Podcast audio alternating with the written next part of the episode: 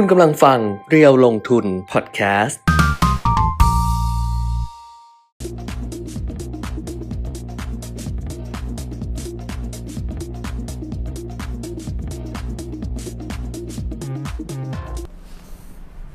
วัสดีครับ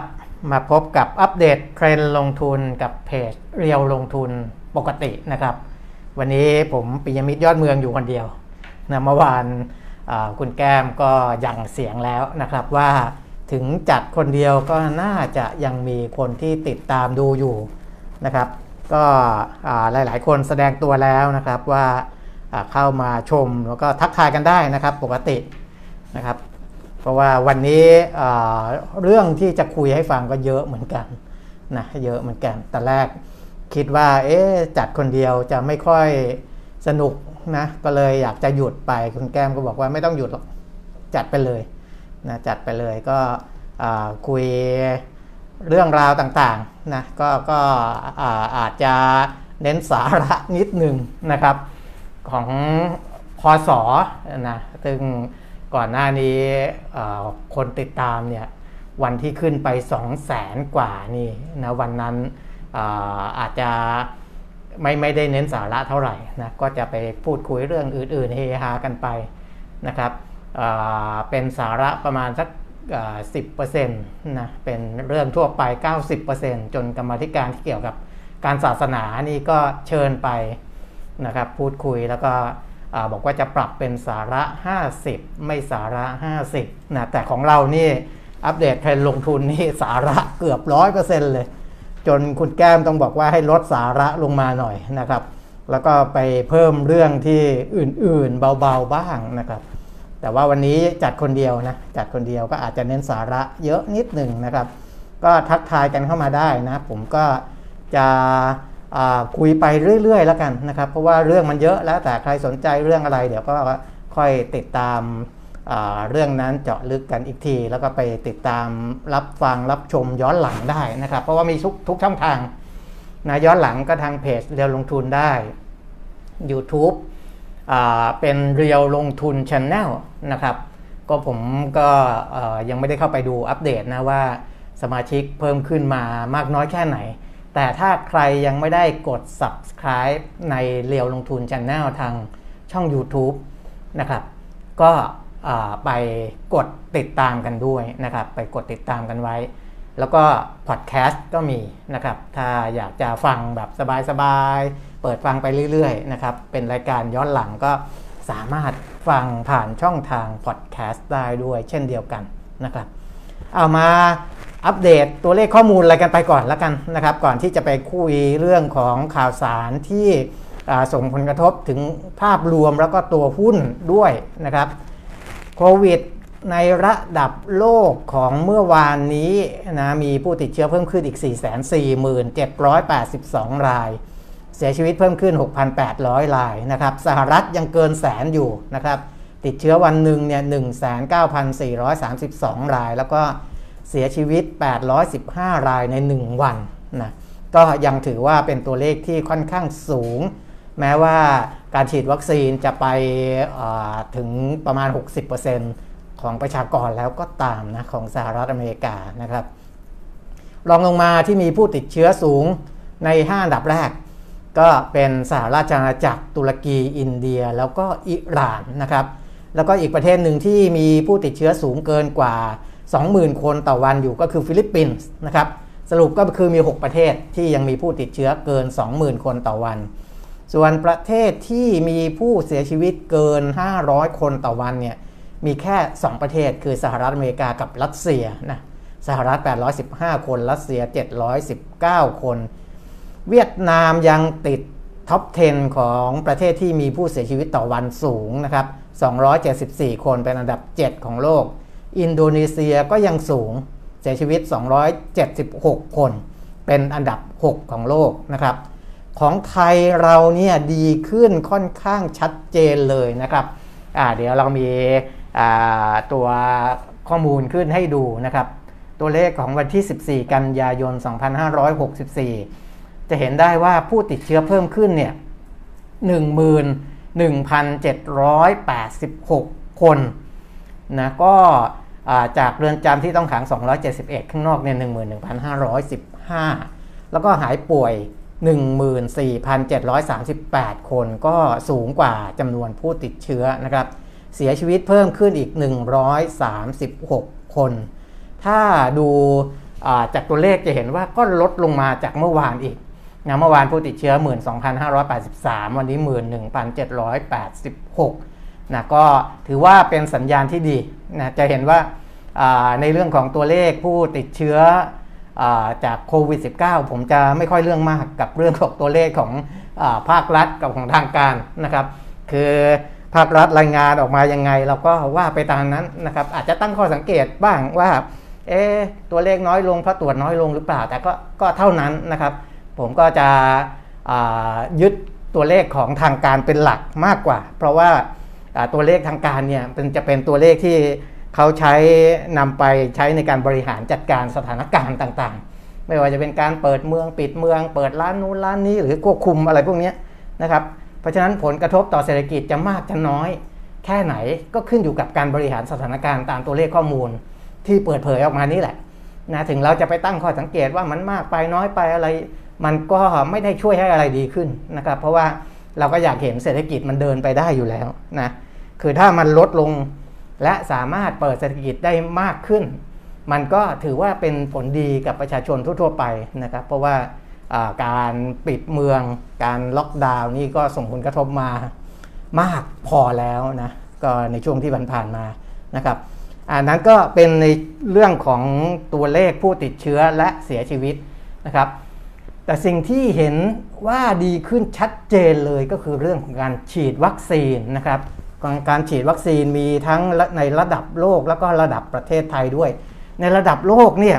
ประเทศที่ฉีดวัคซีนครบโดสแล้วก็คือครบ 2 เข็มแล้วเนี่ยมีอยู่ที่ที่ฉีดครบโดสเกิน 70%ของประชากรนะถือว่ามีภูมิคุ้มกันหมู่เรียบร้อยแล้วล่ะ แต่ว่ามันอาจจะไม่เหมือนกับที่เราคุยกันไว้ก่อนหน้านี้นะในระดับโลกว่าถ้า 70%แล้ววางใจได้แล้วแต่หลาย ๆ ประเทศที่ ฉีดเกิน 70%ก็ยังมีผู้ติดเชื้ออยู่นะครับแต่อาการร้ายแรงผู้เสียชีวิตเนี่ยจะไม่ค่อยมีแล้วนะครับที่เกิน 70%ของประชากรแล้วเนี่ยมีอยู่ 22 ถึง 23 ประเทศนะครับที่บอก 22 ถึง 23 เนี่ยเพราะบางประเทศเนี่ยประมาณ 69%นิดๆนะถ้าตัวเลขอัปเดตล่าสุดก็น่าจะ 7 70%ของประชากรแล้วเหมือนกันนะครับ ก็ถือว่าเยอะพอสมควร แต่ถ้านับลำดับถัดลงมาอีกที่ครอบคลุมแบบ ครบโดสแล้วนะ2เข็มแล้วเกิน 60%มีถึงอีก 15-16 ประเทศ ก็คือ 60-70%เนี่ยนะครับ15-16 ประเทศ ถ้าบวกบวกกับที่ครบ 70%แล้วอีก 22-23 ประเทศก็ประมาณ 40 ประเทศนะครับ ก็ถือว่าไปได้ดีนะ ไปได้ดีอ้ามาดูของไทยเราในเรื่องของการฉีดวัคซีนนะครับ วัคซีนเข็มที่ 1 เมื่อวานนี้ที่รายงานเข้ามาในแอปหมอพร้อมเนี่ยนะครับตอน 5 ทุ่ม ฉีดเข็มที่ 1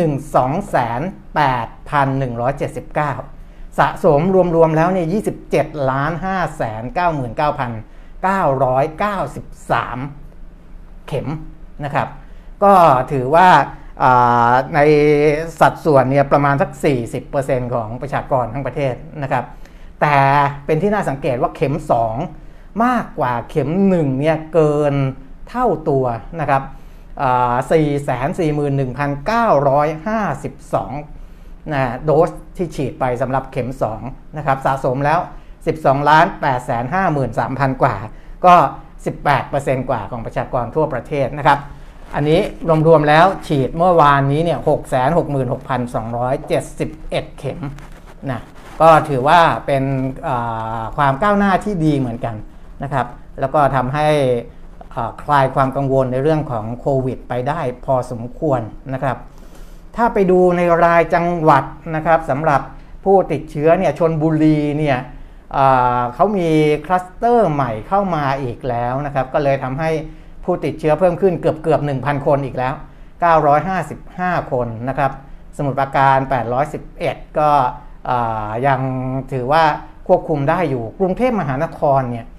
ลดลงค่อนข้างชัดเจนนะครับ เพราะว่ามีผู้ติดเชื้อเพิ่มขึ้นต่อวันประมาณ 2,800 คนนะก็ถือว่ากรุงเทพนี่จะสบายใจมากขึ้นแล้วเชียงใหม่อาจจะยังน่าเป็นห่วงหน่อยนะครับ เพราะว่ามีคลัสเตอร์ใหม่ในหลายคลัสเตอร์เหมือนกัน ในปั๊มน้ำมัน ในห้างสรรพสินค้าอะไรพวกนี้นะครับ ซึ่งเขาก็พยายามควบคุมอยู่ทำให้ผู้ติดเชื้อของเชียงใหม่ขึ้นมาเกือบเกือบ 100 คนต่อวันอีกแล้วนะครับเมื่อวานก็ 96 คนนะก็ดูดีขึ้นในหลายๆ พื้นที่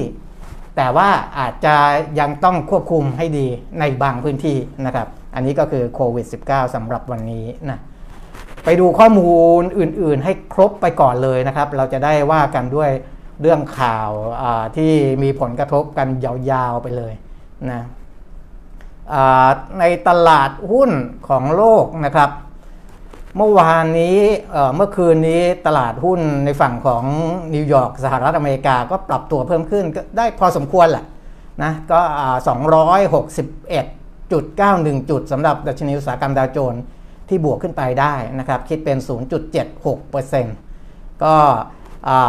ปรับตัวเพิ่มขึ้นมาแต่ผมไปดูข่าวที่มาจากต่างประเทศแล้วก็ไม่ได้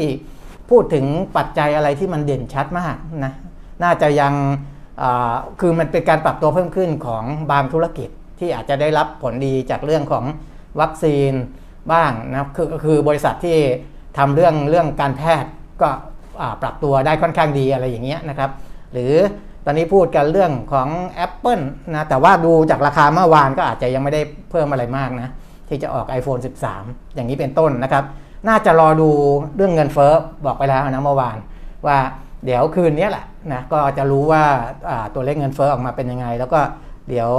ยี่สิบสองยี่สามเวลามีการประชุม FOMC ก็จะนำปัจจัยนี้เข้าไปพิจารณาอีกทีหนึ่งในเรื่องของการ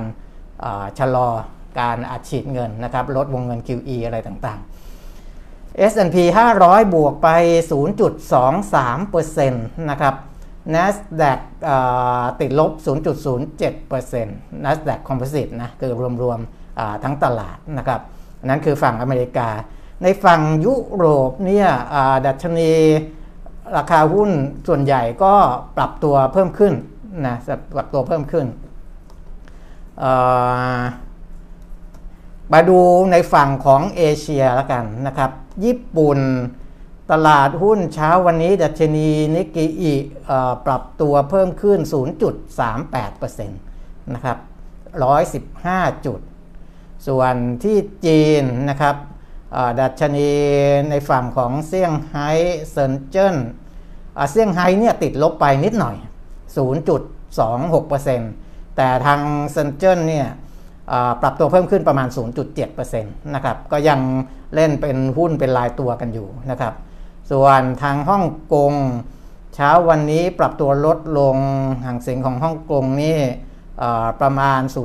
0.2%นะครับอ่าตอนนี้ปรับตัวลดลงประมาณ 0.1%แล้ว ถ้าเป็นฮั่งเส็ง index นะครับ ลดลง 26 จุด เกาหลีใต้บวกมาได้ 0.9%นะ 0.8 0.9%ประมาณนี้ ดัชนี KOSPI ของเกาหลีใต้นะครับ อินเดียติดลบไปนิดหน่อย 0.06%ก็คือแทบจะไม่เปลี่ยนแปลงนะครับ เปลี่ยนแปลงในช่วงแคบมากๆนะครับ ไต้หวันติดลบไป 0.05%ก็นิดเดียวเหมือนกัน จะเห็นว่าตลาดหุ้นในแถบเอเชียวันนี้เนี่ยเคลื่อนไหวในช่วงแคบมากๆนะจะไม่ค่อยปรับตัวอะไรกันเยอะแยะนะครับ มาเลเซียก็เหมือนกันนะมาเลเซียก็ลดลง 0.2% สิงคโปร์เพิ่มขึ้น 0.3%พวกนี้นิดๆหน่อยๆทั้งนั้นนะครับในช่วงแคบๆทั้งนั้น เวียดนามที่ฮานอยเพิ่มขึ้น 0.9%เยอะหน่อยนะครับ แต่ว่าที่โฮจิมินห์ก็เพิ่มขึ้น 0.3%นะมาดูตลาดหุ้นไทยกันดีกว่านะครับ ตลาดหุ้นไทยวันนี้ ดัชนีราคาหุ้นขึ้นไปสูงสุด 1,640 จุด บวกไปได้ 6.64 จุดตามสุดเนี่ยติดลบนิดหน่อย คือลบ 1.72 หรือระดับ 1,632 นะครับ ตอนนี้ 1,633.20 จุดลดลงไป 0.56 จุด หรือว่า 0.03%ก็คือ คืออาการใกล้เคียงกันเลยนะ ตลาดหุ้นในแถบเอเชียเนี่ย คือบวกก็บวกไม่มาก ลบก็ลบไม่มากนะครับ เหมือนกับรอดูปัจจัยใหม่ๆ อะไรบางอย่างอยู่นะครับ เพราะฉะนั้นก็จะจะยังไม่มี ความเคลื่อนไหวอะไรที่ชัดเจนมากนักในภาพรวมนะ ยกเว้นหุ้นบางตัวอาจจะปรับตัวเพิ่มขึ้นได้ดีกว่าตัวอื่นๆหรือเปล่านะครับ อันนั้นก็ก็จะเป็นลายตัวไปนะครับ ลองไปดูหุ้นที่ซื้อขายมากของบ้านเราประจำวันนี้อ่าเดี๋ยวนะครับ เหมือนกับว่าอินเทอร์เน็ตของผมจริงๆมันก็ต่ออยู่นะ มันก็ต่ออยู่แต่ว่า อ่ามาแล้ว พยายามจะ refresh Settrade ที่เป็นสตรีมมิ่งนะ เมื่อกี้ก็ค้างๆ เอ๋อๆไปนิดนึง หุ้นที่ซื้อขายมากของตลาดหุ้นไทยประจำวันนี้ อันดับหนึ่งเนี่ยยังคงเป็นเดลต้านะครับ ราคาลดลงไป 3%อันดับ 2 K-Bank ราคาเพิ่มขึ้นบาท 50 สตางค์1.23%อันดับ 3 EE วันนี้ราคามาแรงนะครับบวกไป 13% 20สตางค์แต่ว่าบวกเยอะเพราะว่าราคาหุ้นเขา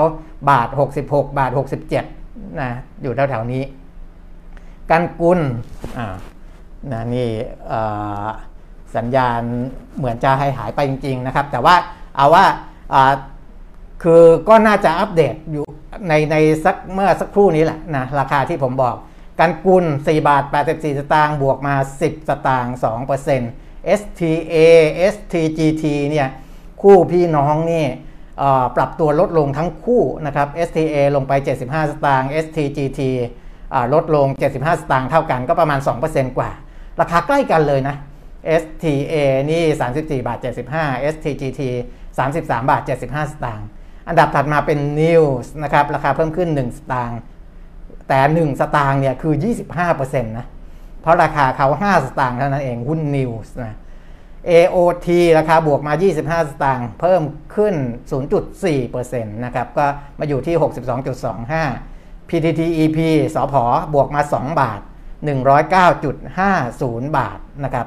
แล้วก็เจมมาร์ราคาลดลงไป 25 สตางค์มาอยู่ที่ 43 บาท 50 สตางค์นะครับ นี่ก็เป็นหุ้นที่ซื้อขายมาก 10 อันดับประจำวันนี้นะครับ ส่วนข่าวที่เกี่ยวกับตัวหุ้นนิดนึงก่อนนะก่อนที่จะไปข้อมูลอื่นๆ ข่าวที่เกี่ยวกับตัวตัวหุ้นเนี่ยมีอยู่ 2 เรื่องนะครับที่เข้ามาในตลาดหลักทรัพย์นะเป็นเรื่องของผลการดำเนินงานของบริษัททาพาโก้จำกัดมหาชน หรือว่าชื่อย่อ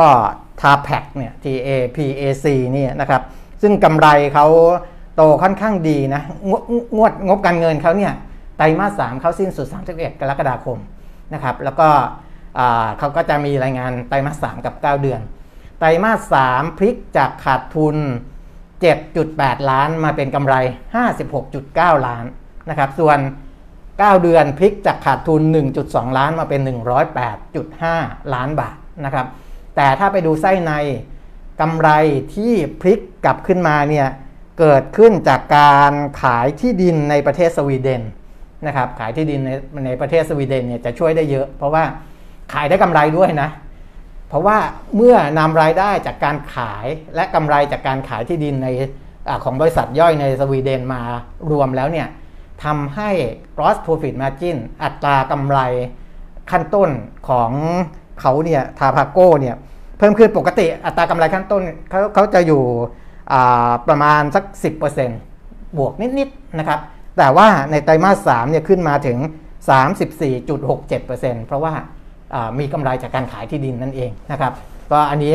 ก็เนื่องจากว่าไม่ใช่ผลการเนินงานตามปกติ ก็เลยทำให้ราคาหุ้นทาแพ็กวันนี้อาจจะไม่ได้หวือหวามากมายนักนะครับ อันนั้นเป็นข่าวที่ 1 ส่วนอีกบริษัทหนึ่งนะครับที่เป็นที่น่าสังเกตก็คือบริษัท Jasmine Telecom System จำกัดมหาชนนะครับ JTS นะ JTS เนี่ยก่อนหน้านี้เมื่อวันที่ 7 กันยายนตลาดหลักทรัพย์ เขาขอให้ชี้แจงข้อมูลเพิ่มเติม เกี่ยวกับลูกหนี้การค้า กิจการที่ไม่เกี่ยวข้องกัน และการบันทึกค่าเผื่อผลลงค่าเผื่อผลขาดทุนด้านเครดิต ที่คาดว่าจะเกิดขึ้น 237 ล้านบาทนะครับเขาก็ชี้แจงอะไรมา อันนั้นไปไปตามดูในรายละเอียดอีกที แต่ที่อยากจะให้เป็นข้อสังเกตไว้ก็คือว่า พอมีการขอให้ชี้แจงข้อมูลเมื่อวันที่ 7 กันยายนที่ผ่านมาเนี่ย วันที่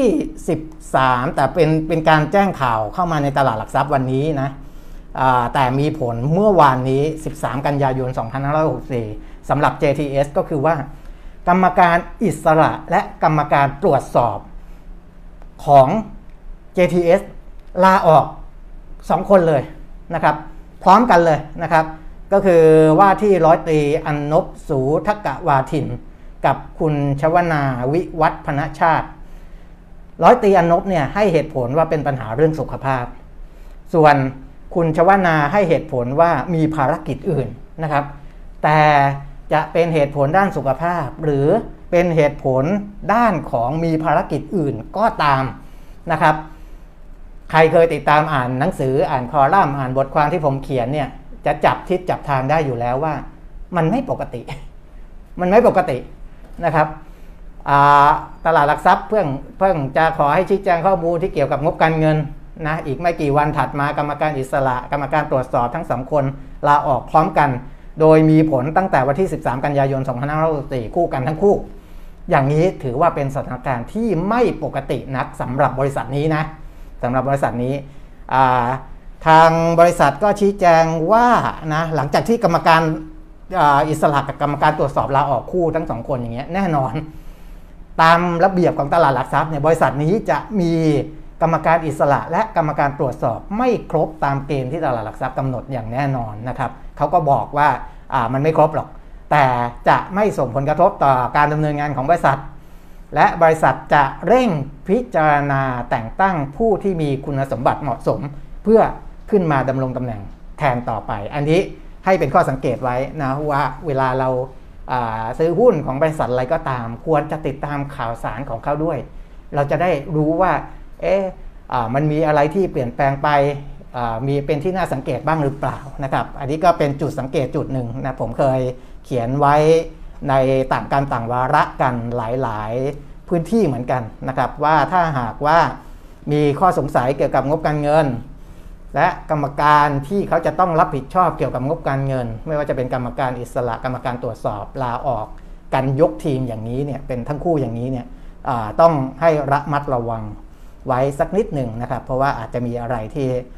มันมันไม่ไม่ได้ปกติโดยทั่วๆไปนะครับอ้าวมาดูข้อมูลอื่นนะครับ ในเรื่องของอัตราแลกเปลี่ยนของ วันนี้ของบ้านเราอาจจะทรงๆนะ 32.86 ก็คือ 3 32 บาท 86 สตางค์ต่อ 1 ดอลลาร์สหรัฐ แต่ถ้าดูแบบย้อนหลังไปเนี่ย ถือว่าเทียบเคียงกับสกุลเงินอื่นๆ ในเอเชียเนี่ยของบ้านเราก็ยังอ่อนอยู่นะครับเย a r to date เนี่ยตั้งแต่ต้นปีจนถึงปัจจุบันอ่อนไป 9.4%นะของบ้านเราอ่อนเยอะละนะอ่อนเยอะ แล้วก็ อีกประเทศหนึ่งที่เงินอ่อนเหมือนกันก็คือเงินวอนของเกาหลีนะครับ 7.6%แต่ก็ยังอ่อนน้อยกว่าเรานะ ของเกาหลีเนี่ยจะมีประเด็นเหมือนกันนะครับที่ค่าเงินวอนอ่อนเนี่ยเพราะว่ามันไปมีเรื่องของอความกังวลเกี่ยวกับความขัดแย้งเกาหลีเหนือเกาหลีใต้ด้วยนะเพราะว่าเกาหลีเหนือเขาทดสอบขีปนาวุธนะยิงแบบ พันห้าร้อยกิโลเมตรอะนะทดสอบแล้วเป็นเป็นผลสำเร็จด้วยนะครับ ก็อาจจะไปกระทบกับทางฝั่งเกาหลีด้วยบ้างเหมือนกันนะแต่ว่าเกาหลีใต้จะมีข้อมูลด้านเศรษฐกิจ ด้านส่งออกอะไรออกมาตลอดนะเนี่ยอย่างเรื่องส่งออกเนี่ยพอเขาเติบโตได้ดี ปรากฏว่าตอนนี้รายงานเนี่ยสิวันแรกของเดือนกันยายนก็รายงานแล้ว นะบอกว่าเพิ่มขึ้น 30.7%เมื่อเทียบกับปีก่อนอะไรอย่างเงี้ยนะครับก็เพื่อที่จะกระตุ้นว่าเศรษฐกิจยังดีอยู่นะนะในเรื่องของการส่งออกอะก็ข้อมูลในเรื่องของอัตราแลกเปลี่ยนแล้วเดี๋ยวเอาให้หมดก่อนนะ ราคาทองคำราคาน้ำมัน ราคาทองคำเช้าวันนี้นะครับประกาศออกมา อยู่ที่ทองคำแท่งนะ 27,800 27,900ก็ขยับขึ้นมาจากเมื่อวานนะ เมื่อวานนี้ 27,750 27,850 ก็ขยับขึ้นมานิดนิดเดียวนะ50 บาทนะครับสำหรับทองคำ1บาท ส่วนราคาน้ำมันก็ยังคงอยู่ในทิศทางขาขึ้นอยู่นะครับ เพราะว่าเช้าวันนี้เวสเท็กซัสก็ขึ้นมาอีก ประมาณ 0.6%เบรนท์ก็ขึ้นมาประมาณ 0.6%นะครับนั่นแสดงว่ายังมองในเชิงของดีมานนะความแข็งแกร่งทางด้านเศรษฐกิจอะไรเนี้ยยังดูดีอยู่อะครบแล้วนะในเรื่องของข้อมูลต่างๆ เอาวันนี้ก็จัดคนเดียวแต่ก็ยังมีคนมาติดตามรับชมกันพอสมควรนะครับ ไม่ได้ทักทายใครเลย ก็สวัสดีทุกๆทท่านนะครับ เกือบเกือบร้อยคนนะ ไปเล่าถึงข่าวอื่นๆกันต่อเลยนะครับ เมื่อกี้พูดถึงเกาหลีใต้ไปแล้วนะเรื่องส่งออกดีเรื่องอเกาหลีเหนือทดสอบขีปนาวุธนะครับ แต่ว่าในเรื่องของวัคซีนเนี่ยที่ผมบอกว่าหลาย ๆ ประเทศทั่วโลกสามารถที่จะฉีดได้ครอบคลุมประชากรค่อนข้างเยอะ ญี่ปุ่นเนี่ยเขาก็ฉีดครบโดสแล้วแบบ 2 เข็มแล้วเนี่ยเกิน 50%แล้วนะครับ พอเกิน 50%แล้วเนี่ยมันมาส่งผลดีต่อความเชื่อมั่นทางธุรกิจ ในกลุ่มของธุรกิจขนาดใหญ่ของญี่ปุ่นนะเพราะว่ากระทรวงการคลังแล้วก็สำนักงงานคณะรัฐมนตรีญี่ปุ่น ก็เปิดเผยผลสำรวจดัชนีความเชื่อมั่นทางธุรกิจ ในกลุ่มธุรในกลุ่มบริษัทขนาดใหญ่ ช่วงไตรมาส3ก็คือกรกฎาคมจนถึงกันยายน 2564 กลับมาเป็นบวกครั้งแรกในรอบ 3 ไตรมาสนะครับ เนื่องจากว่าความคืบหน้าในเรื่องการฉีดวัคซีนนี่เป็นปัจจัยที่สำคัญเลยนะครับ แล้วก็ดัชนีความเชื่อมั่นทางธุรกิจของบริษัทที่มีทุนจดเบียนตั้งแต่ 1,000 ล้านเยนนะหรือว่า 9.1 ล้านดอลลาร์สหรัฐขึ้นไปเนี่ยปรับตัวขึ้นแตะระดับ 3.3 ในไตรมาสที่3นะครับจากไตรมาส2เนี่ยติดลบ 4.7 ไตรมาสสองเนี่ยตอนนั้นการระบาดมันก็ไปทั่วโลกแหละนะโควิดเดลต้าแต่พอฉีดวัคซีนได้มากขึ้นแล้วอะไรต่ออะไรแล้วหลายบางประเทศเริ่มเปิดกิจการทางเศรษฐกิจได้แล้วเนี่ยดัชนีความเชื่อมั่นทางธุรกิจ บริษัทขนาดใหญ่ของญี่ปุ่นก็กลับขึ้นมาแตะ 3.3 อีกทีหนึ่งนะครับ อันนี้ก็ให้เห็นให้สะท้อนภาพเรื่องของวัคซีนที่มีต่อความเชื่อมั่น อันนี้เป็นทุกประเทศนะแต่ของญี่ปุ่นมีข่าวเข้ามาแล้วก็รายงานให้ทราบเพื่อเป็น กรณีศึกษาให้เห็นว่าเป็นทั่วโลกของบ้านเราเวลาที่ฉีดวัคซีนได้มากขึ้นนะคลายล็อกดาวน์เดี๋ยวไปสำรวจความเชื่อมั่นต่างๆ มันก็ดีขึ้น มันก็เป็นอย่างนี้แหละนะก็เป็นอย่างนี้เพราะว่าเราก็จัดรายการวิทยุมาหลายปีรายงานมาเยอะหลายปีมันก็จะจะรู้ทิศทางของมันอยู่แล้วนะครับแต่ก็ต้องมาอัปเดตกันทุกๆวันนะจะได้เข้าใจติดตามเทรนด์ของ โลกของเศรษฐกิจของอะไรได้อย่างทันท่วงทีนะครับอ้าวแต่เรื่องของ ECB ฝั่งยุโรปเองอตอนนี้ก็ยังมองเรื่องของเงินเฟอ้ออยู่เหมือนกันนะครับสหรัฐเรารู้นะว่าจับตาเงินเฟอ้อแล้วเดี๋ยวดูเงินเฟอ้อว่าจะมาส่งผลกับเรื่องของการลดวงเงิน QE อย่างไร ส่งผลต่อเรื่องของการปรับทิศทางหรือว่าส่งสัญญาณเรื่องของอัตราดอกเบี้ยอย่างไร ดอกเบี้ยเนี่ยอาจจะยังไม่ได้ปรับหรอก แต่ทิศทางจะต้องชัดเจนขึ้นเรื่อยๆนะครับว่าจะปรับเร็วขึ้นหรืออะไรยังไงจะมีคนมาออกความเห็นว่าเศรษฐกิจมันแข็งแกร่งแล้วจะต้องปรับนู่นนี่เนี่ยมันจะเริ่มออกมา ในยุโรปนะครับทางหลายๆ คนบอกว่ายังไม่ได้กังวลเรื่องของเงินเฟอ้อเท่าไหร่ แต่ว่าบางประเทศเขาก็ ขึ้นมาสูงนะขึ้นมาสูงในระดับหนึ่ง แต่ทางด้านของธนาคารกลางยุโรปบอกว่าก็ยังต้องจับตาดูในเรื่องของเงินเฟ้อนะครับอันนี้ก็เป็นเศรษฐกิจใหญ่ ๆ ในระดับโลกนะครับ ทีนี้ในแง่ของอข่าวสารอื่นๆ ทั่ว ๆ ไปนะวันนี้ในที่ประชุมคณะรัฐมนตรี นะครับก็จะมีพิจารณาเรื่องของการลดหย่อนภาษีผู้ประกอบการที่ซื้อชุดตรวจด้วยตัวเองนะ ATK Antigen Test Kit เนี่ยเพื่อให้บุคลากรในองค์กรได้ตรวจนะว่าจะสามารถนำไป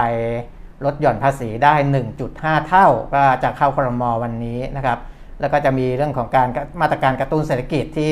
นำเสนอต่อที่ประชุมคณะรัฐมนตรีด้วยนะเพราะว่าช่วงนี้นะพอตัวเลข ผู้ติดเชื้อลงมาใกล้ๆหมื่นแล้วนะเราคาดหวังว่าจะเห็นต่ำกว่าหมื่นในระยะเวลาอันใกล้นี้นะก็ยกเว้นว่าจะมีคลัสเตอร์ใหม่ๆเกิดขึ้น ซึ่งเราก็หวังว่าไม่อยากให้มันเกิดขึ้น เพราะฉะนั้นเนี่ยตอนนี้สิ่งที่รัฐบาลกำลังทำก็คือว่าจะกระตุ้นเศรษฐกิจยังไงนะครับ จะดึงดูดต่างชาติอย่างไร ดึงดูดต่างชาติเนี่ยทั้งในเชิงของการท่องเที่ยว ทั้งในเชิงของการลงทุนด้วยนะ เราก็ยังต้องการให้มีการเข้ามาลงทุน มีการจ้างงานมีอะไรนะครับ เพราะว่าอพอมีการลงทุนมีการจ้างงาน มันก็ส่งผลในเรื่องของอัตราการว่างงาน หรือบางทีบางธุรกิจที่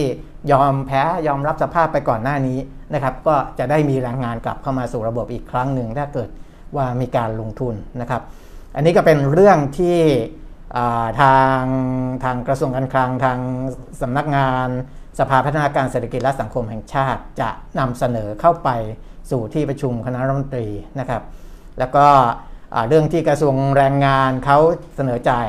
เงินสมทบผู้ประกันตนมาตรา 33 39 ต่อออีก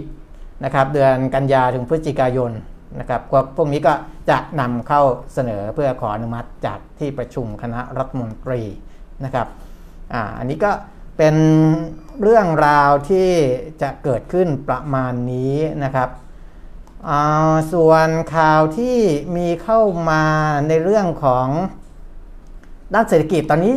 จะภาพใหญ่จะยังไม่ค่อยมีอะไรนะ ไม่ค่อยมีอะไรอย่างที่บอกแล้วว่าเราก็ดูจะรายงานแบบเป็นเรื่องเป็นราวจริงๆจังอีกทีหนึ่งเนี่ยเมื่อมันมีการเปลี่ยนแปลงอะไรที่สำคัญสำคัญนะครับ ในเรื่องของ GDP ก็ยังมีรายงานเข้ามาอยู่เป็นระยะระยะนะครับ ในฝั่งของยุโรป ซึ่งส่วนใหญ่มีการเติบโตที่ดีนะ ในไตรมาสที่ผ่านมา ล่าสุดนี่ธนาคารกลางฝรั่งเศสก็ประกาศเพิ่มคาดการผลิตภัณฑ์มวลรวมภายในประเทศหรือว่า GDP นะบอกว่าเศรษฐกิจของฝรั่งเศสนี่ฟื้นตัวได้เร็วกว่าที่คาดนะแล้วตอนนี้เนี่ยก็ จริง ๆ ฝรั่งเศสนี่เขาเป็นประเทศหนึ่งที่อัตราการฉีดวัคซีนเขาเร็ว แล้วก็ครอบคลุมประชากรอของฝรั่งเศสเนี่ยค่อนข้างเยอะแล้วนะ เกิน 60-70%ไปแล้วนะครับเขาก็บอกว่าเศรษฐกิจฝรั่งเศสเนี่ยในไตรมาสที่ผ่านมานะก็มีแนวโน้มว่าจะขยายตัวได้ดี แล้วก็ทั้งปีนี้จะขยายตัวได้ 6.3%ตัวเลข 6.3%เนี่ย ก็ถือว่าสูงสำหรับประเทศในยุโรปนะแต่ที่น่าสนใจก็คือว่าก่อนหน้านี้มีการคาดการณ์ว่าฝรั่งเศสจะโตปีนี้เนี่ยแค่ 5.8%นะครับตอนนี้ปรับขึ้นมาเป็น 6.3 คือปรับสูงขึ้นจากเดิมที่คาดการไว้ด้วยนะอันนี้ก็ถือเป็นเรื่องที่ดีนะสำหรับการค้าขายกับฝรั่งเศสด้วยเพราะฝรั่งเศสนี่เศรษฐกิจเขาใหญ่อันดับ 2 ของยุโรปนะ ก็ถือว่าเป็นเป็นเศรษฐกิจใหญ่ประเทศหนึ่งของโลกเหมือนกันนะครับ แล้วก็เงินเฟอ้อเขาก็ยังไม่สูงด้วยนะ เงินเฟอ้อของฝรั่งเศสเนี่ยปีนี้คิดว่าจะอยู่แถวๆ1.8%ก็ถือว่าไม่สูงนะแล้วปีหน้าก็จะปรับลดลงด้วยนะครับ จะปรับลงเป็น 1.4%ในปี 65 แล้วก็ 1.3%ปี 66 นั่นก็แสดงว่าเขาก็ไม่ได้กังวลในเรื่องของอัตราเงินเฟ้อเท่าไหร่นะครับ ส่วนปีหน้า ปีนี้คาดว่าจะโต 6.3 ใช่ไหมปีหน้า 65 คาดว่าจะโต 3.7 แล้วก็ปีถัดไป อาจจะโตลดลงไปเป็นเหลือ 1.9 นะผมเคยบอกแล้วนะครับเรื่องของอัตราการขยายตัวทางเศรษฐกิจเนี่ยบางประเทศโตเยอะปีนี้แล้วค่อยๆชะลอลงไปนะครับในปีหน้าและปีถัดไปฝรั่งเศสก็อยู่ใน เส้นนั้นนะโตเยอะปี 64 65 ลดลง 66 ลดลง แต่บางประเทศรวมทั้งประเทศไทยด้วย ทิศทางมันจะเป็นอีกทางหนึ่งส่วนทางกันนะครับ ปีนี้จะโตต่ำปีหน้าโตสูง โตสูงขึ้นไป อันนั้นก็จะไปเชื่อมโยงกับเรื่องของการเลือกกองทุนลงทุนในภูมิภาคต่างๆ ในประเทศต่างๆ ด้วยนะครับอันนี้ก็เป็นอีกเรื่องหนึ่งนะเป็นเรื่องที่เราต้องรู้ไว้นะครับในเชิงของอการลงทุน นะในระดับโลกอะผมก็ไปลุยไปเรื่อยนะพูดไปยาวเลยนะครับเพราะวันนี้อาจจะจะไม่ได้ไม่ได้คุยกันถึง 11 โมงเหมือนที่ตอนที่คุณแก้มอยู่ด้วยนะครับวันนี้อยู่คนเดียวก็พูดแล้วก็อาจจะจบกันเร็วนิดนึงคือหมดเรื่องพูดก็ไปอะพูดง่าย ๆนะครับ หมดเรื่องเรื่องหมดเรื่องพูดก็ อาจจะไปเร็วนิดนึง ไปดูเรื่องของตลาดหุ้นอีกทีหนึ่งก่อนอะตลาดหุ้นก็ยังไม่มีอะไรนะครับเหมือนเหมือนที่บอกคือแกว่งตัวอยู่ประมาณนี้นะวันนี้สูงสุด 1,640 ต่ำสุด 1,631 ขึ้นลงไม่ถึง 10 จุดด้วยซ้ำนะครับแล้วตอนนี้บวกอยู่ 0.44 จุด หรือว่า 0.03%อะก็สภาพต่างๆ ข่าวสารต่างๆ ในช่วงนี้ยังค่อนข้างนิ่งนะครับเพราะฉะนั้น เราก็ยังไม่ต้องคุยอะไรกันมากนะไปอลองไปดูข้อมูลเกี่ยวกับหุ้นเกี่ยวกับอะไรที่ผมเคยพูดไว้นะครับไม่ว่าจะเป็นหุ้นเข้าตาสัปดาห์นี้หรือไปศึกษาหุ้นเข้าตา5บรกเกอร์อะไรในเพจจะลงทุนก็ได้นะครับ ลองศึกษาดู เพราะเราก็จะหยิบหุ้นที่น่าสนใจด้านปัจจัยพื้นฐาน ด้านปัจจัยเทคนิคมา แล้วก็ด้านปัจจัยพื้นฐานเนี่ยพอครบรอบหนึ่งสัปดาห์ ผมจะรวบรวมให้ อีกชุดหนึ่งนะครับ เป็นหุ้นสุดยอดหุ้นเข้าตาสัปดาห์ก่อนนะอันนั้นก็ไปดูได้เหมือนกัน ว่าตัวไหนบ้างที่บรรดาบทวิเคราะห์ต่างๆ เขายกให้เป็นหุ้นที่น่าสนใจในเชิงปัจจัยพื้นฐาน และราคาเป็นยังไงนะครับ เพราะว่าผมจะให้ราคาด้วยว่าย้อนหลังหนึ่งสัปดาห์เป็นยังไง ย้อนหลังไปตั้งแต่ต้นปีเป็นยังไง ราคาเป้าหมายของนักวิเคราะห์เป็นยังไงนะครับ วิธีการดูก็คือว่าเอาราคามาเปรียบเทียบกันนะ ดูว่าราคาปัจจุบันของราคาตลาดปัจจุบันนี้มันใกล้ไปถึงเป้าหมายที่นักวิเคราะห์เขาให้ไว้หรือยังนะครับ ถ้ามันใกล้และมันมีช่องขยับได้น้อยเนี่ยส่วนใหญ่นะส่วนใหญ่ ราคาจะไปได้ยากแล้วนะครับ แล้วก็ต้องไปดูว่าโอกาสที่นักวิเคราะห์จะขยับราคาเป้าหมายขึ้นเนี่ยเป็นไปได้ไหมเป็นไปได้ด้วยปัจจัยอะไรนะครับ อันนั้นคือเรื่องของราคาเป้าหมาย 2 ก็คือดูราคาย้อนหลัง นะหุ้นหลาย ๆ ตัวที่เป็นหุ้นเข้าตา หรือว่าสุดยอดหุ้นเข้าตาสัปดาห์ก่อนเนี่ยราคาบวกกัน 70 80 90 นะครับแล้วก็ยิ่งเข้าสู่ใกล้ๆ ราคาเป้าหมายด้วย หุ้นพวกนี้เนี่ยแสดงว่าช่องวิ่งจะเหลือน้อยละนะถ้าเราจะไปซื้อหุ้นพวกนี้ ปัจจัยพื้นฐานอาจจะดี แต่ราคามันจะไปได้น้อย เพราะว่ามันมีช่องให้วิ่งเหลือน้อย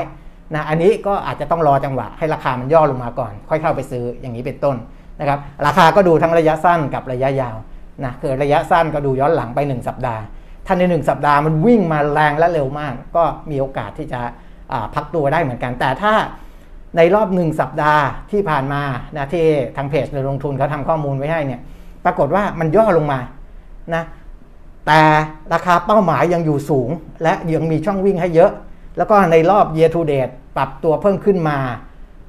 เพิ่มขึ้นนะครับ ไม่ใช่ลดลงนะ year to d a t ควรจะต้องปรับตัวเพิ่มขึ้น แต่ยังขึ้นไม่เยอะ ถ้าอย่างเงี้ยอาจจะมีจังหวะให้เราเข้าไปซื้อได้เหมือนกันนะครับ ก็สามารถที่จะนำไปเป็นข้อมูลในการพิจารณา ตัดสินใจลงทุนในหุ้นได้เหมือนกัน หุ้นพวกนี้เนี่ยที่เราคัดมาให้ในเชิงปัจจัยพื้นฐาน เพราะว่าไม่อยากให้มีความเสี่ยงมากคือถ้าไปเล่นหุ้นที่ผมเคยเขียนไว้ในคอลัมน์เมื่ออลงไปเมื่อเมื่อสัปดาห์ก่อน นะถ้าเป็นหุ้นประเภทเก็บลากกระชากเชื่อพวกนี้มันจะ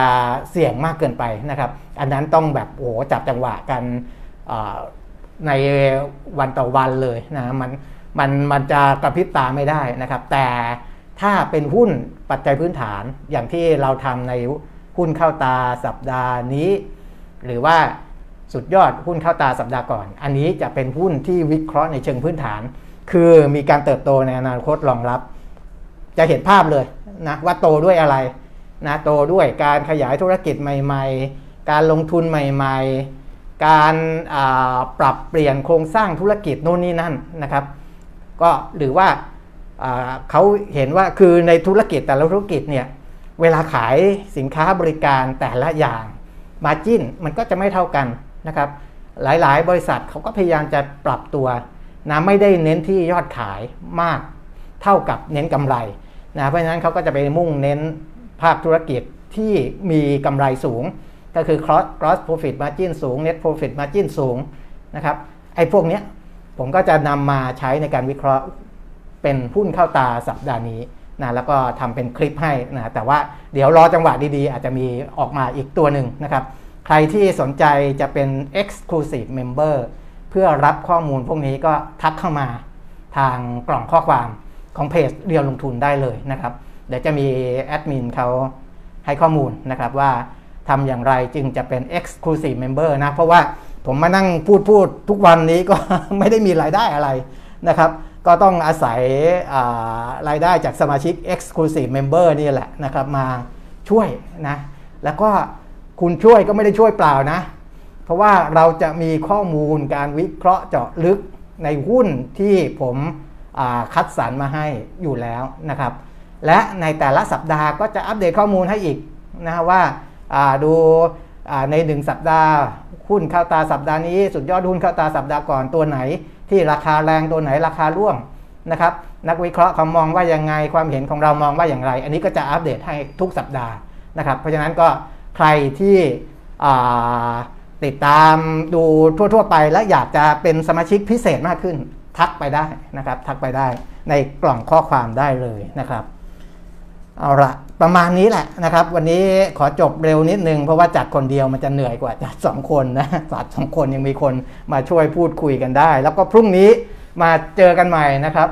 สวัสดีครับทุกท่านครับ